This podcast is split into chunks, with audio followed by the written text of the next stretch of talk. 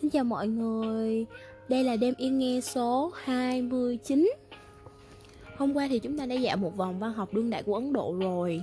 Còn hôm nay thì lại là một câu chuyện khác. Và hôm nay tùy muốn mọi người nghe một câu chuyện ngắn đương đại của Hàn Quốc. Thật ra thì uh, sách uh, văn học Hàn Quốc xuất bản ở Việt Nam cũng khá là nhiều. Một số là chuyện ngắn Trước đây mình cũng có từng đọc cho mọi người một quyển là uh, quyển gì ta. Những điều từng là quý giá cái câu chuyện mà đừng sống quá hiền lành đó mọi người. Hoặc là một số chuyện khác. Uh, cái cuốn nhiệt độ ngôn ngữ cũng là văn học Hàn Quốc nè. Uhm, nói chung thì tuyền cũng đọc cho mọi người khoảng hai ba chuyện Hàn Quốc gì đó. Tiểu thuyết Hàn Quốc thì cũng có những tác phẩm rất là xuất sắc. Um, mình thì thích nhất là quyển hãy chăm sóc mẹ. Quyển đó thì xuất bản cũng khá lâu rồi nhưng mà mình nghĩ là uh, những người trẻ chúng ta nên đọc cái quyển đó. Nó không có gì quá gọi là giáo điều về tình mẫu tử hay này nọ. Nhưng mà nó sẽ cho bạn cảm nhận được là cho dù mẹ của chúng ta có là một người phụ nữ uh, thiếu hiểu biết hay là uh, nhân vật ở trong chuyện là một người phụ nữ thiếu hiểu biết và còn bị kiểu là bị uh, dễ quên nữa. Nhưng mà cái tình cảm, tình mẫu tử mà người mẹ dành cho người con thì bất cứ ngôn ngữ nào, văn hóa nào, dân tộc nào nó cũng sẽ giống như nhau. Và thực sự nó rất là chạm đến cảm xúc của người đọc luôn. Và mình thấy cũng có rất là nhiều người độc giả khen quyển sách đó, nên hy vọng mọi người có thể thử đọc một ngày nào đó xem. Hoặc là nếu được thì mình sẽ trích một đoạn ra, mình sẽ đọc cho mọi người trong một tập nào đó của Demi nghe chẳng hạn. Nhưng mà mình nghĩ là nó hơi buồn. Còn bây giờ thì chúng ta sẽ đến với một oppa mặc dù đã tứ tuần rồi, nhưng mà nhan sắc thì vẫn không thể nào chê được mọi người à câu chuyện hôm nay thì hơi dài một chút. Tuy nhiên là mình nghĩ là nó sẽ xứng đáng cho chúng ta dành vài đêm. Câu chuyện tên là biến thân của tác giả Kim Y Wan Tác giả Kim Y Kwan sinh năm 1978 là nhà văn thuộc thể loại fantasy và là một nhà phê bình phim độc lập. Anh bắt đầu viết các truyện online từ năm 1996 sau khi tốt nghiệp khoa kinh tế Đại học Cung Hy năm 2000. Anh bắt đầu chuyên tâm sáng tác. Tác phẩm xuất bản đầu tiên của anh là Bóng ma eviten Năm 2004, năm 2009, anh đạt giải nhất cuộc thi giải thưởng văn học số lần thứ nhất do đài truyền hình SBS, Showbox và Wyndham House đồng tổ chức với tiểu thuyết Quả cầu tuyệt vọng. Các sáng tác của Kim là sự đan xen của hiện thực và sự hư ảo với nhiều chủ đề đa dạng về khoa học viễn tưởng, kinh dị, fantasy, computer games và animation, thần thoại và truyền thuyết. Một số tác phẩm tiêu biểu như là các tiểu thuyết bóng ma của Evision 2004, Cậu bé nhặt vớ 123 2007 Quả cầu tuyệt vọng 2009 Người ngồi hành tinh lúc 5 giờ chiều 2008 Đêm ma cà rồng Vampire Night 2010 Thế giới đồ tráng miệng, Desert World 2013 Và nhiều truyện ngắn đăng trên các tạp chí. Truyện ngắn biến thân do Metamorphosis, đăng trên tạp chí Monha donne 2010 số mùa đông viết lại dựa trên truyện cùng tên đăng trên website năm 2005, truyện đạt giải nhất cây bút trẻ lần thứ hai năm 2011 của nhà xuất bản Mulhadone. Bây giờ thì chúng ta sẽ bắt đầu câu chuyện nha. Vì là chuyện khá dài nên mình sẽ um, thu và uh, tạm dừng nó ở khoảng phút thứ 12 và sau sau đó thì mình sẽ chuyển sang tập của ngày hôm sau nha. Em do thủ tục nghiêm ngặt tốn khá nhiều thời gian để vào được bên trong. Đây là tòa nhà áp dụng luật đặc biệt nên có gì đó cũng thật khác thường. Nhưng tôi chẳng quan tâm. Mới đầu khi nhận email của em, tôi những tưởng mình sẽ không tìm đến em. Chẳng có chút dũng khí nào mà vào viện nghiên cứu. Thậm chí ngay cả khi ngồi trong phòng gặp em, nói thật là thế. Một anh chàng mặc áo khoác trắng tiến lại gần tôi và đưa tay Quý khách đợi lâu không ạ? Trên ngực anh ta có một bảng gắn tên hướng dẫn. Chúng tôi bắt tay nhau. Đấy là một người bình thường, chẳng có hai đầu và cũng không có sáu tay. Hoặc nhìn qua thì hình như đồng tử mắt anh ta màu nâu sáng Nhưng tôi nhìn nhầm vì đèn sáng quá nên tưởng vậy Thực ra mắt anh ta cũng màu đen thông thường thôi À mà không, chả biết những từ bình thường hay thông thường có dùng trong thời buổi này được không nữa Tôi cũng không kể về những cảnh tôi thấy khi đi vào phòng thí nghiệm Tôi cũng chẳng muốn để tâm đến những người sống trong tòa nhà này Giữa phòng thí nghiệm có một hồ nước nhỏ Hồ nước không phải hình chữ nhật mà là hình bán cầu, Khiến nó trông giống một cái bát khổng lồ đào trũng ở đáy ở trên phủ lớp kính dày và xung quanh hồ đầy những máy móc luôn phát ra những tiếng kêu tít tít tít theo chu kỳ. Và trong hồ đó có em. Phòng thí nghiệm rất sáng nhưng không phải vì đèn chiếu, đó là thứ ánh sáng phát ra từ thân thể của em và những người khác trong hồn. Người có bốn cánh tay, xin vui lòng đi theo hướng chỉ dẫn. Và không dẫm đạp lên chỗ nào khác. Chúng tôi mới rải thuốc sát trùng. Nhân viên vệ sinh có bốn cánh tay lưu ý chúng tôi. Tín hiệu đầu tiên. Đàn ông mà khóc sau khi ân ái chán nhỉ. Sau lần đầu tiên em rớt nước mắt. Chưa gì mà em đã khóc Trong khi tôi lo lắng Tên này mà khóc thật thì biết làm sao Em quay đầu đi rồi gạt nước mắt Bây giờ sau một quãng thời gian đã trôi qua Tôi vẫn đang cố tìm tín hiệu đầu tiên Kiểu như người định tự sát Trước khi tìm đến cái chết cố để lại ám hiệu nào đấy cho xung quanh không phải em tự sát, nhưng tình hình đến mức này thì chắc chắn là có nguyên do gì đây. Không phải mấy cái cớ vớ vẩn em định viện vào, mà là lý do thật sự. Cho nên tôi ghi nhớ lại khoảnh khắc em rơi nước mắt. Thích đến mức muốn khóc à? Tôi bật ra câu nói đã nghĩ trước đó, Nhưng đúng là lúc này không đùa được. Xem ra tôi phải dỗ dành thôi. Vậy là tôi kéo em ôm chặt vào lòng. Anh thích lắm, sao em lại khóc?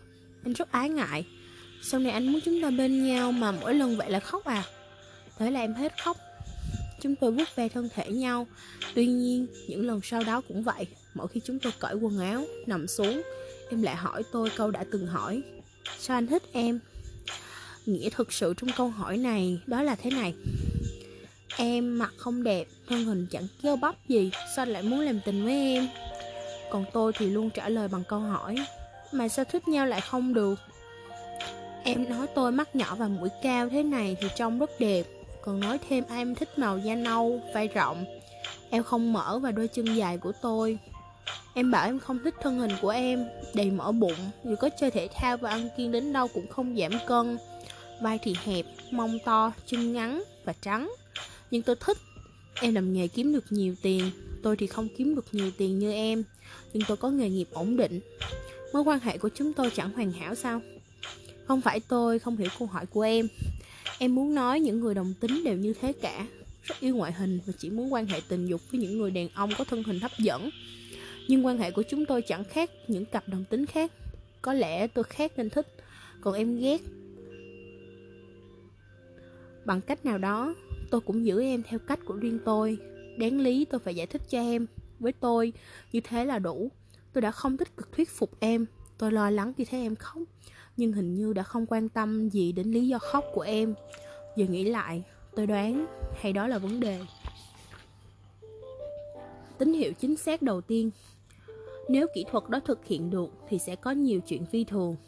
Đó là tín hiệu đầu tiên mà tôi nhớ chính xác em đang chỉ về phía TV, phát thanh viên trên màn hình đang đưa tin về một loại phẫu thuật cấy ghép mới Họ nói kỹ thuật này ghép nhân tạo một bộ phận cơ thể người không có tác dụng phụ sẽ mang đến niềm hy vọng to lớn cho nhiều bệnh nhân đang chờ được hiến tặng. Em cũng giải thích thêm, trong phẫu thuật cấy ghép cũng có một vài khó khăn, chẳng hạn như vấn đề cung cấp nước cho bộ phận cơ thể cấy, rồi vấn đề sức đề kháng, miễn dịch. Bản tin cho rằng nếu sử dụng phần thân thể được xử lý di truyền thì những vấn đề phức tạp sẽ được giải quyết và có thể áp dụng rộng rãi. Tuy là tin đáng mừng, nhưng tôi chỉ thấy ghê người khi nhìn màn hình bản tin thời sự. Trên màn hình chiếu một con heo được gắn cái tai người trên lưng, đang ủn nào ủn nỉnh đi đi lại lại. Họ nói tạo ra gen di truyền và nuôi cái tai người trên thân thể con heo kia rồi sẽ cấy ghép vào cái tai đó vào cơ thể người. Nhưng trong mắt tôi, con heo đang được nuôi trong cái chuồng dựng lên ở góc phòng thí nghiệm kia, trông chẳng khác gì một con quái vật có gắn tay người. Tôi không giấu được sự kinh tởm. Sao em xem cái gì mà ghê vậy? Thân thể con người chỗ nào mà chẳng ghê? Em trả lời Trước đây em đã từng gặp người bị mất tay vì tai nạn giao thông. Sau đó họ lấy tóc che tay lại. Vậy là tin vui cho những người như vậy. Em nói người đó muốn có cái tay đã từng gắn trên lưng một con heo à? Chứ gì nữa, Vì làm gì có ai cho đi cái tay của người ta Mà cái tay được cấy kia lại không có tác dụng phụ? Phải có người cho thì mới nhận cái ghép được. Bộ phận mới được tạo ra đó Sẽ cứu rỗi cho cuộc đời rất nhiều bệnh nhân. Đang mòn mỏi chờ đợi phần thân thể được hiến tặng hợp với mình. Nhưng những người tay bình thường như chúng ta Thì cớ gì mà vui với tin tức này? Tôi liếc nhìn sang em và nghĩ vậy. Vừa hết bản tin, tôi chuyển sang kênh thi đấu bóng chày, còn em thì rời khỏi màn hình tivi. Giờ nghĩ lại, thấy biểu hiện trên gương mặt và giọng nói của em rất phấn khích, khác hẳn ngày thường. Tôi đã nhận ra điều này quá trễ. Phim tài liệu Đây là ký ức thứ hai liên quan đến TV. Em đang ngẩng lên coi kênh tài liệu. Truyền hình cáp. Lúc đó tôi cùng xem với em và không khỏi kinh ngạc. Trời cái gì vậy trời? Tôi xoa cánh tay đang nổi da gà. Đây là phim tài liệu của nước Anh. Có một người đàn ông tìm đến bác sĩ để tư vấn. Bác sĩ ơi, tôi muốn cắt bỏ hai chân của mình. Cắt bỏ chân à? Em giải thích. Người này muốn bỏ một phần thân thể của mình đi. Cái chân đang bình thường sao lại cắt bỏ? Tại sao? Bệnh hoạn quá. Bác sĩ chương trình trong TV giải thích. Cứ như biết trước những nghi vấn của tôi. Ban đầu tôi cũng ngạc nhiên lắm. Đó là một loại hội chứng là có những người khi hủy hoại cơ thể hoặc thấy phần cơ thể bị hủy hoại sẽ cảm thấy dục tính trỗi dậy. Nhưng người đàn ông này thì khác, không phải vì khoái cảm mà muốn hủy hoại thân thể mình. Anh ta nói là chỉ vì từ nhỏ đã cảm nhận rằng phần chân, chính xác là phần chân từ bên dưới đầu gối trở xuống, không phải là cơ thể của mình. Anh ta nghĩ có một khối u hay cục bú nào đó, tức là cái bộ phận không thể để yên trên cơ thể, đang gắn bên dưới đầu gối của anh ta. Người đàn ông chỉ vào đôi chân của mình và tuyên bố đây không phải là cơ thể tôi. Khái niệm này giống như là chuyển đổi giới tính vậy. Tự nhiên nghe giọng em chen vào, tôi chuyển cái nhìn từ mình sang màn hình tivi sang em. Nếu là chuyển đổi giới tính thì tôi cũng biết rõ, đó là những người chuyển đổi giới tính từ nam sang nữ hay ngược lại. Ừ đúng rồi, người chuyển giới thường cảm thấy bản ngã trong suy nghĩ và cơ thể mình trên thực tế không cùng giới tính với nhau cho nên người ta mới bỏ đi cơ quan sinh dục để có được giới tính mà mình mong muốn. Bỏ bộ phận sinh dục đi mà có được khoái cảm tình dục thì đâu phải là biến thái. Người đàn ông đó cũng vậy thôi. Chỉ có muốn cơ thể hoàn thiện như bản thân anh ta cảm thấy, đó là không có đôi chân. Tên của người đàn ông anh quốc đó là pi chưa có một thống kê chính xác nào, nhưng ước tính những người khổ tâm như anh pi đó riêng ở anh thôi, đã hơn mấy ngàn người. Tuy nhiên vì có luật cấm phẫu thuật cắt bỏ những bộ phận thân thể đang bình thường cho nên để có được một cơ thể thì anh Pi mong muốn là một con đường lắm trong gai. Cuối cùng, sau vài năm, anh Pi đã cắt bỏ phần chân của mình bởi vì người ta đã ban hành điều luật cho phép phẫu thuật có giới hạn dành cho những người như anh Pi và ở một số quốc gia cũng bắt đầu trang bị những cơ sở kỹ thuật đặc thù dưới dạng phối hợp giữa bệnh viện và cơ quan nghiên cứu liên quan đến vấn đề này. Sau một thời gian, hàng chục ngàn người được phẫu thuật ở những cơ sở này và thành công trong việc đồng nhất cơ thể trong suy nghĩ và cơ thể trên thực tế với nhau. Trong đó có em. Chúng ta sẽ tạm dừng ờ, câu chuyện ở đây và sẽ tiếp tục vào ngày mai nhé. Mình nghĩ là đoạn đầu thôi thì cũng đã khá là hấp dẫn rồi. Và mình muốn chọn chủ đề này bởi vì mình nghĩ là uh, đối với mình có rất là nhiều câu chuyện về tình yêu nam nữ nhưng mà cũng ít những cái câu chuyện đồng tính, gọi là, được nhắc đến một cách bình thường giống như câu chuyện này. Có nghĩa là không đề cập gì, không đề cập gì đến chuyện là nó là câu chuyện đồng tính hay là gì hết, mà nó là một mô tả rất là bình thường giữa hai người đang yêu nhau. Mình rất thích những cái kiểu mô tả như vậy. Và nó làm cho chúng ta cảm thấy là ừ cái câu chuyện đó nó cũng giống như bất cứ một câu chuyện tình yêu nào khác. À, mình nghĩ là nó sẽ truyền thông điệp uh, tích cực đến những người đang nghe đêm yên nghe chẳng hạn. Bây giờ thì chúc mọi người ngủ ngon nhé. Ngày mai chúng ta lại gặp lại cùng câu chuyện này nha. Mình là thanh tuyền và chúc ngủ ngon.